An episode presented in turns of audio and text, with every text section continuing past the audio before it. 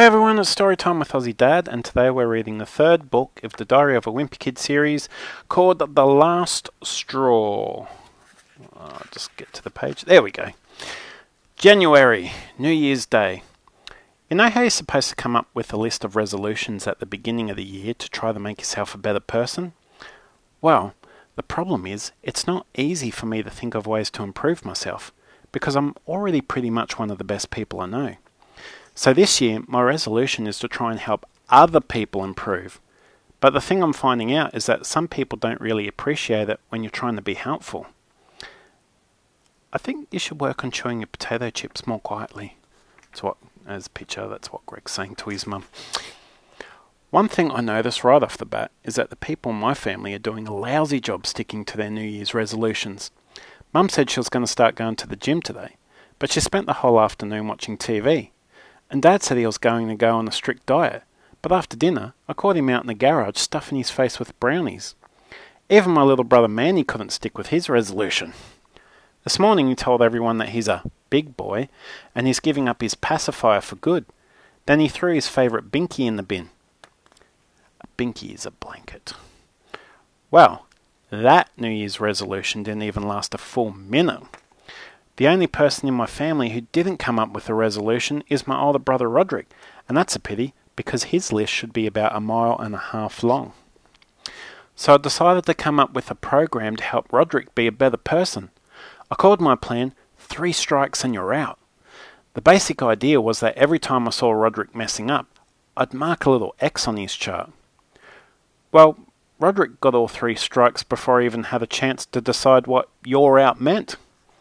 Anyway, I'm starting to wonder if I should just give up my resolution too. It's a lot of work, and so far I haven't really made any progress. Besides, after I reminded Mum for like the billionth time to stop chewing her potato chips so loud, she made a really good point. She said, Everyone can't be as perfect as you, Gregory. And from what I've seen so far, I think she's right. Thursday, Dad has given this diet thing another try, and that's bad news for me. He's gone about three days without eating any chocolate, and he's been super cranky. The other day, after Dad woke me up and told me to get ready for school, I accidentally fell back asleep. Believe me, that's the last time I make that mistake. Part of the problem is that Dad always wakes me up before Mum's out of the shower, so I know that I still have like 10 more minutes before I need to get out of bed for real. Yesterday, I came up with a pretty good way to get some extra sleep time without making Dad mad. After he woke me up, I took all my blankets down the hall with me and waited outside the bathroom for my turn in the shower. Then I lay down right on top of the heater vent, and when the furnace was blowing, the experience was even better than being in bed. The problem was, the heat only stayed on for about five minutes at a time, so when the furnace wasn't running, I was just lying there on this cold piece of metal. This morning, while I was waiting for Mum to be done with her shower, I remembered someone gave her a bathrobe for Christmas. So I went into her wardrobe and got it. Let me just say, that was one of the smartest moves I've ever made. Wearing that thing was like being wrapped in a big fluffy towel that just came out of the dryer. In fact, I liked it so much I even wore it after my shower. I think Dad might have been jealous. He didn't come up with the robe idea first, because when I came to the kitchen table, he seemed extra grumpy. I tell you, women have the right idea with this bathrobe thing. Now I'm wondering what else I'm missing out on. I just wish I'd asked for my own bathrobe for Christmas, because I'm sure Mum is going to give uh, is going to make me give hers back. I struck out on gifts again this year. I knew I was in for a rough day when I came downstairs on Christmas morning, and the only presents in my stocking were a stick of deodorant and a travel dictionary. I guess once you're in middle school, grown ups decide you're too old for toys or anything that's actually fun. But then they still expect you to be all excited when you open the lame gifts they get you. Most of my gifts this year were books or clothes. The closest thing I got to a toy was a present from Uncle Charlie. When I unwrapped Uncle Charlie's gift, I didn't even know what it was supposed to be. It was this big plastic ring with a net attached to it. Uncle Charlie explained that it was a laundry hoop for my bedroom. He said I was supposed to hang the laundry hoop on the back of my door and it would make putting away my dirty clothes fun. At first I thought it was a joke, But then I realised Uncle Charlie was serious, so I had to explain to him that I don't actually do my own laundry. I told him I'd just throw my dirty clothes on the floor and Mum picks them up and takes them downstairs to the laundry room. And a few days later, everything comes back to me in nice folded piles. I told Uncle Charlie he should just return the laundry hoop and give me cash so I could buy something I'd actually use. That's when Mum spoke up. She told Uncle Charlie she thought the laundry hoop was a great idea. Then she said that from now on I'd be doing my own laundry. So basically, it ends up that Uncle Charlie got me a chore for Christmas. It really stinks that I got such crummy gifts this year. I put in a lot of effort buttering people up for the past few months, and I thought it would pay off on Christmas. Now that I'm responsible for my own laundry, I guess I'm kind of glad I got a bunch of clothes. I might actually make it through the whole school year before I run out of clean stuff to wear. Monday. When me and Rowley got to our bus stop today, we found a nasty surprise. There was a piece of paper taped to our street sign and it said that, effective today, our bus route was rezoned, and what that means is now we have to walk to school. Well, I'd like to talk to the genius who came up with that idea, because our street is almost a half a kilometre from the school. Me and Rowley had to run to make it to school on time today, and what really stunk was when our regular bus passed us by and it was full of kids from Whirley Street, the neighbourhood right next to ours. The Whirley Street kids made monkey noises when they passed us, which was really annoying because that's exactly what we used to do when we passed them. I tell you one reason it's a bad idea to make kids walk to school. These days, Teachers give you so much homework that with all the books and papers you have to carry home, your backpack ends up weighing like 100 pounds. And if you want to see what kind of an effect that has on kids over time, all you have to do is look at Roderick and some of his friends. Speaking of teenagers, Dad scored a pretty big victory today. The worst teenager in our neighbourhood is this kid named Lenwood Heath, and he's kind of like Dad's archenemy. Dad has probably called the cops on Lenwood Heath about 50 times. I guess Lenwood's parents got sick of his act because they sent him off to military academy. You'd think that would have made Dad pretty happy, but I don't think he'll be satisfied until every teenager on the planet gets sent off to juvenile hall or something, and that includes Roderick. Yesterday, Mum and Dad gave Roderick some money to buy books so he could study for the SATs, but Roderick spent the money on a tattoo instead. I've still got a little time before I turn into a teenager, but the minute I do, I guarantee your dad will be looking for the first chance to ship me out. Monday. For the past week or so, Manny has been getting out of bed every night and coming downstairs. Instead of putting him right back to bed, Mum lets Manny sit with us and watch TV. It's really not fair, because when Manny is with us, I'm not allowed to watch any of the shows I like. All I can say is, when I was a kid, there wasn't any of this getting out of bed stuff. I did it once or twice, but Dad put a stop to it real quick. There was this book Dad used to read to me every night called The Giving Tree. It was a really good book, but the back of it had a picture of the author, this guy named Shel Silverstein. But Shel, Sil- uh, Silverstein looks more like a burglar or a pirate than a guy who should be writing books for kids. Dad must have known that picture kind of freaked me out, because one night after I got out of bed, Dad said, If you get out of bed again tonight, you'll probably run into Shel Silverstein in the hallway. That really did the trick. Ever since then, I still don't get out of bed at night, even if I really need to use the bathroom. I don't think Mum and Dad read Manny any Shel Silverstein's books, which probably explains why he keeps getting up after they put him to bed. I've heard some of the stories Mum and Dad read to Manny, and let me just say that the people who write these books really have a racket going. First of all, there are hardly any words in them, so I'm sure it only takes about five seconds to write one. Silly bear yawning, silly bear sad, silly bear sleeping, silly bear glad. The end. I told Mum what I thought of Manny's books, and she said that if they were so easy to write, then I should try writing one myself. So that's exactly what I did. Trust me, it wasn't hard either. All you have to do is make up a character with a snappy name, and then make sure the character learns a lesson at the end of the book. Now all I need to do is mail this thing off to a publisher and wait for the money to start rolling in. This is Greg's book. Wise Up, Mr. Shropsharp by Greg Heffley. Once upon a time there was this man named Mr. Shropsharp who thought all these crazy thoughts. I don't know much, but I do know one thing polar bears are some useless animals. One day, Mr. Shropshire took a ride in his car. Here I go. But then, oops! He drove off the cliff by the looks of it and into the water. And then, Mr. Shropshire, you would have drowned, but luckily Two Buck here was sitting on an iceberg and he saved your life. And so, before I said that polar bears are some useless animals, but now I can see that not every polar bear is so useless after all. The end.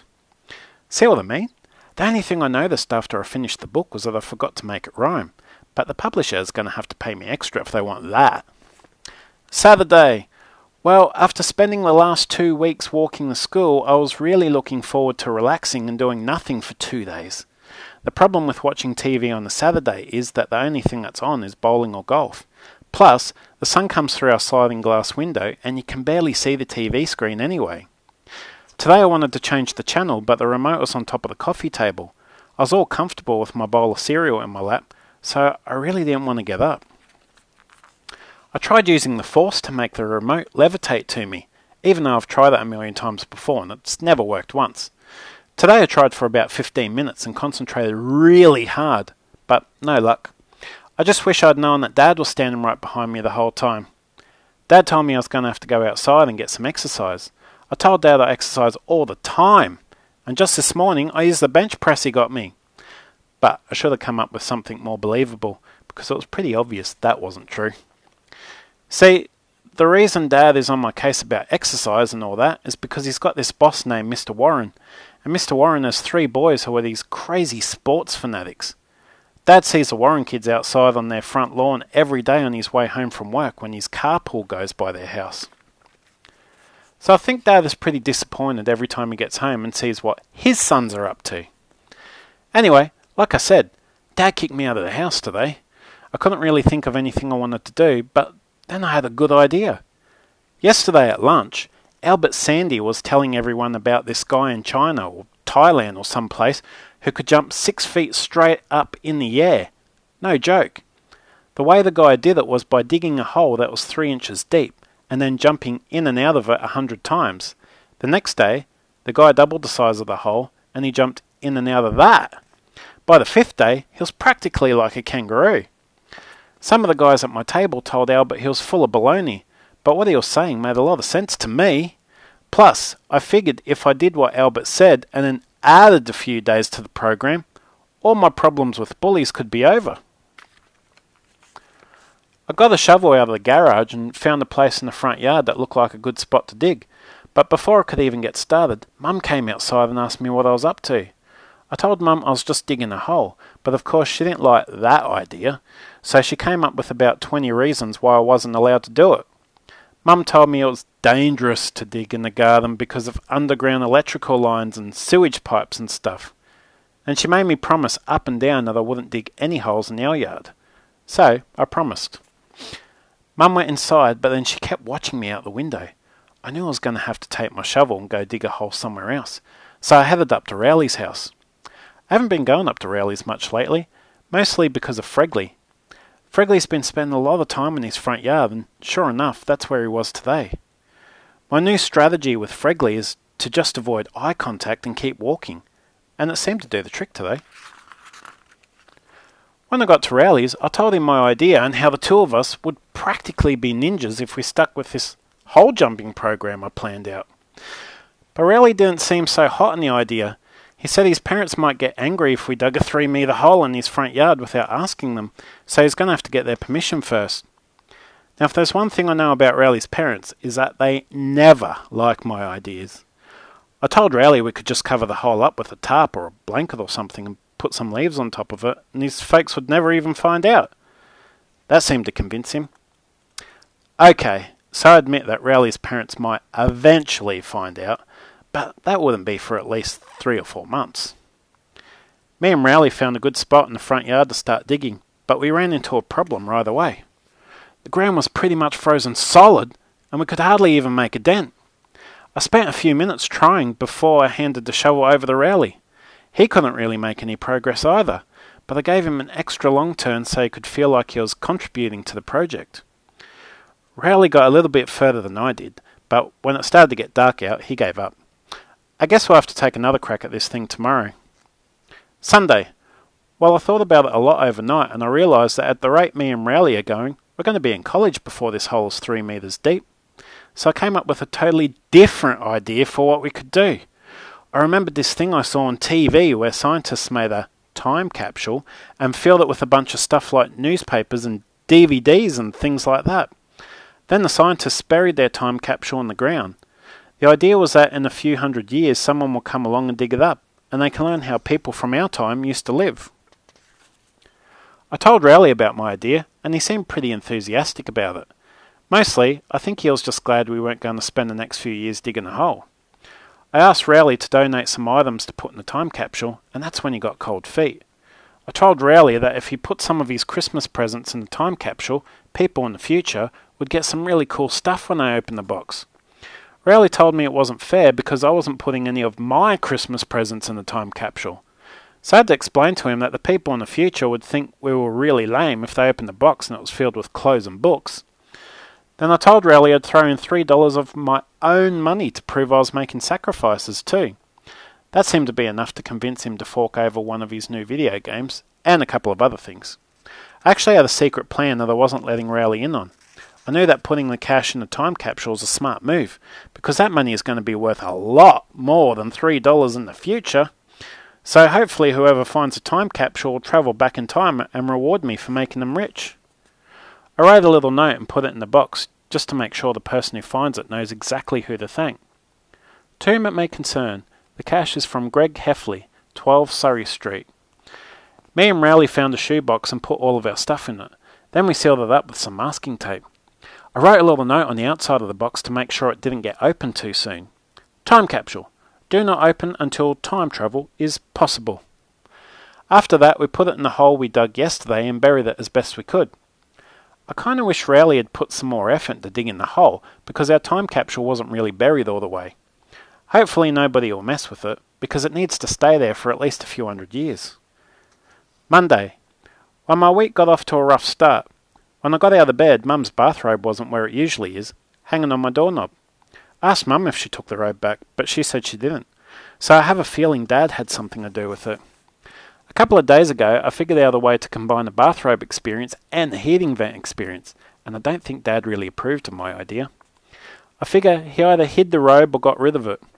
Now that I think of it, Dad made a run to the Goodwill bin last night after dinner, so that's probably not a good sign. Anyway, if Dad did get rid of the robe, it wouldn't be the first time he's thrown out someone's personal property. You know how Manny has been trying to stop using his pacifier? Yesterday morning, Dad got rid of every single one of Manny's binkies. Well, Manny totally freaked out. The only way Mum could get him to calm down was to dig out his old blanket, the thing he calls Tingy. Tingy started off as a blue blanket that Mum knitted for Manny's first birthday, and it was love at first sight. Manny carried that thing around with him everywhere he went. He wouldn't even let Mum take it away from him so she could wash it. It started falling apart, and by the time Manny was two, his blanket was basically a couple of pieces of yarn held together by raisins and boogers. I think that's when Manny started calling his blanket Tingy. For the past couple of days, Manny's been dragging Tingy around the house just like he did when he was a baby, and I've been trying to stay out of his way as much as possible. Wednesday. I'm getting really tired of walking to school every day, so this morning I asked Mum if she would drive me and Rowley. The reason I didn't ask her sooner is because Mum's car is covered in all these embarrassing bumper stickers, and kids at my school are brutal when it comes to that sort of thing. I've tried scraping the bumper stickers off, but whatever kind of glue they put on those things is meant to last until the end of time. One of the stickers is My child is a graduate of Tender Cuddles Preschool. Today, me and Rowley got a ride from Mum, but I told her to let us out behind the school. Are you sure this is where I'm supposed to drop you off? Yep, thanks for the ride.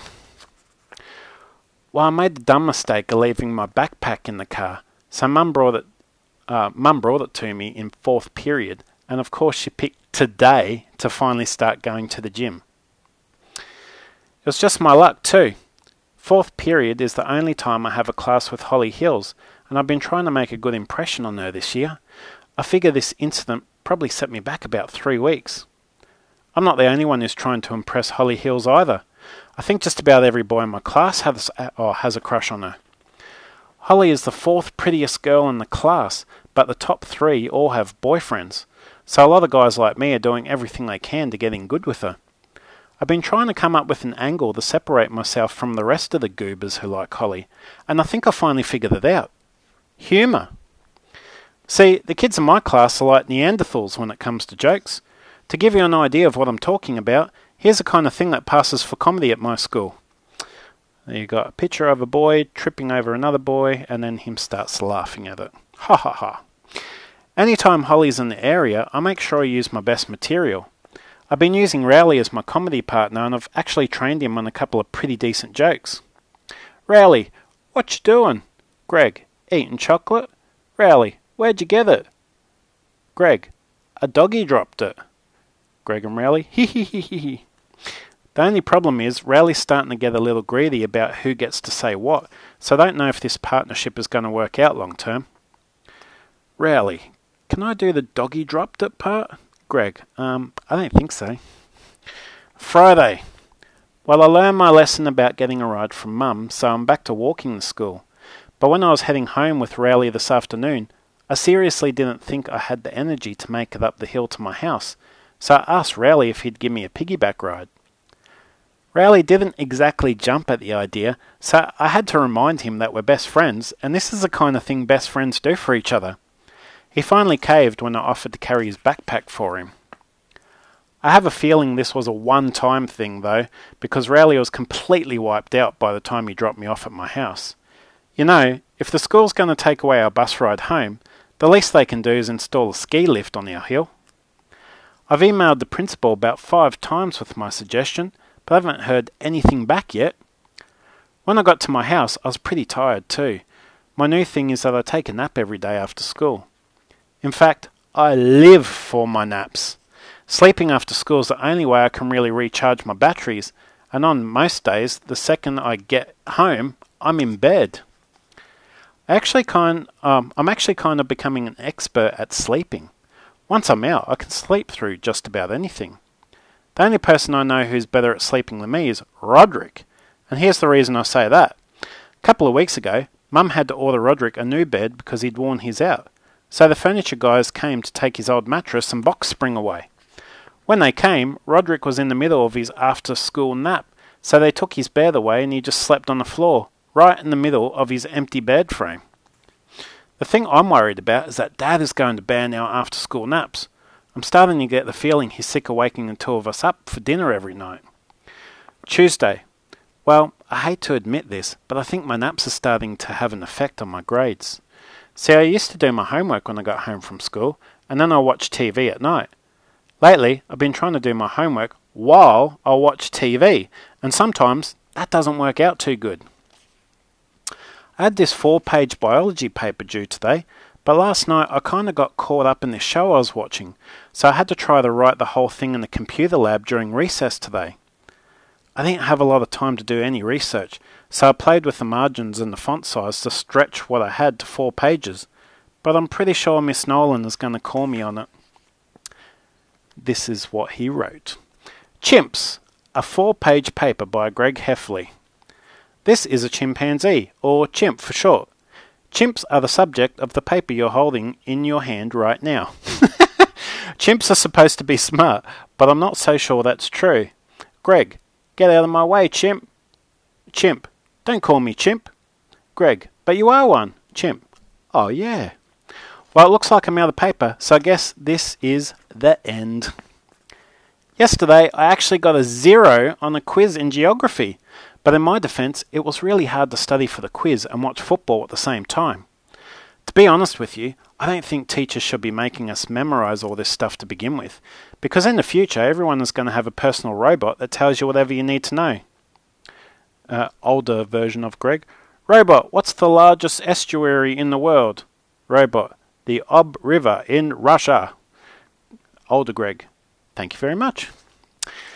Speaking of teachers, today Mrs. Craig was in a really bad mood. That's because the big dictionary that usually sits on her desk was missing. I'm sure someone just borrowed it and forgot to put it back, but the word Mrs. Craig kept using was stole. Mrs. Craig said that if the dictionary wasn't returned to her desk before the end of the period, she was keeping everyone inside for recess. Then she told us she was going to leave the room and that if the culprit returned the dictionary to her desk, there wouldn't be any consequences and that there would be no questions asked. Mrs. Craig made Patty Farrell class monitor and left the room. Patty takes her job as class monitor really seriously, and when she's in charge, nobody dares to step out of the line. I was just hoping the person who took the dictionary would hurry up and come clean, because I had two carton, uh, I had two cartons of chocolate milk for lunch. Nobody did come forward, and sure enough, Mrs. Craig stuck to her promise and kept us inside for recess. Then she said she was going to keep us inside every day until the dictionary was returned. Friday. Mrs. Craig has kept us inside for the past three days and still no dictionary. Today, Patty Farrell was sick, so Mrs. Craig put Alex Arruda in charge of the room while she was gone. Alex is a good student, but people aren't afraid of Alex the way they are of Patty Farrell. As soon as Mrs. Craig left the room, it was complete pandemonium. A couple of guys who were sick of getting stuck inside for recess every day decided to try and figure out who took Mrs. Craig's dictionary. The first person they interrogated was this kid named Corey Lamb. I think Corey was number one on the list of suspects because he's smart and he's always using big words. Corey fessed up to the crime in no time flat, but it turns out he only said he did it because the pressure made him crack. The next kid on the list was Peter Lynn, and before you knew it, Peter was confessing too. I figured it was just a matter of time before those guys uh, before those guys cornered me, so I knew I had to think up something fast. I've read enough Sherlock Sammy books to know that sometimes it takes a nerd to get you out of a pinch, and I figured if anyone could crack this case, it was Alex Arruda. So me and a couple of other guys who were worried about getting hassled went over to Alex to see if he could help us out. We told Alex we needed him to solve the mystery of who took Mrs. Craig's dictionary, but he didn't even know what we were talking about. I guess Alex had been so wrapped up in his book that he hadn't even noticed what had been going on around him for the past couple of days. Plus, Alex always stays inside to read during recess, so Mrs. Craig's punishment hadn't had a big effect on his life. Unfortunately, Alex has read his share of Sherlock Sammy books too, so he said he would help us if we paid him five bucks. Well, that was totally unfair, because Sherlock Sammy only charges a nickel. But me and the other guys agreed it was worth it, and we pooled our money, then forked over the five dollars. We laid out all the facts of the case to Alex, but we didn't know a whole lot. Then we asked Alex if he could get us pointed in the right direction. I expected Alex to start taking notes and spout some scientific mumbo jumbo, but all he did was close the book he was reading and show the cover to us. And you're not going to believe this, but it was Mrs. Craig's dictionary. Alex said he'd been studying the dictionary to get ready for the state spelling bee next month. Well, that would have been nice to know before we gave him our five bucks. Anyway, there was no time to waste complaining because Mrs. Craig was going to be back in the room at any second. Corey Lamb grabbed the book from Alex and put it on Mrs. Craig's desk, but she walked in the room right at that moment. Aha! Mrs. Craig ended up going back on her whole no consequences promise, so Corey Lamb is going to be spending the next three weeks inside during recess. Looking on the bright side, though, at least he'll have Alex Arruda to keep him company. And that's the end of part one. Thanks for listening. Hope you enjoyed it.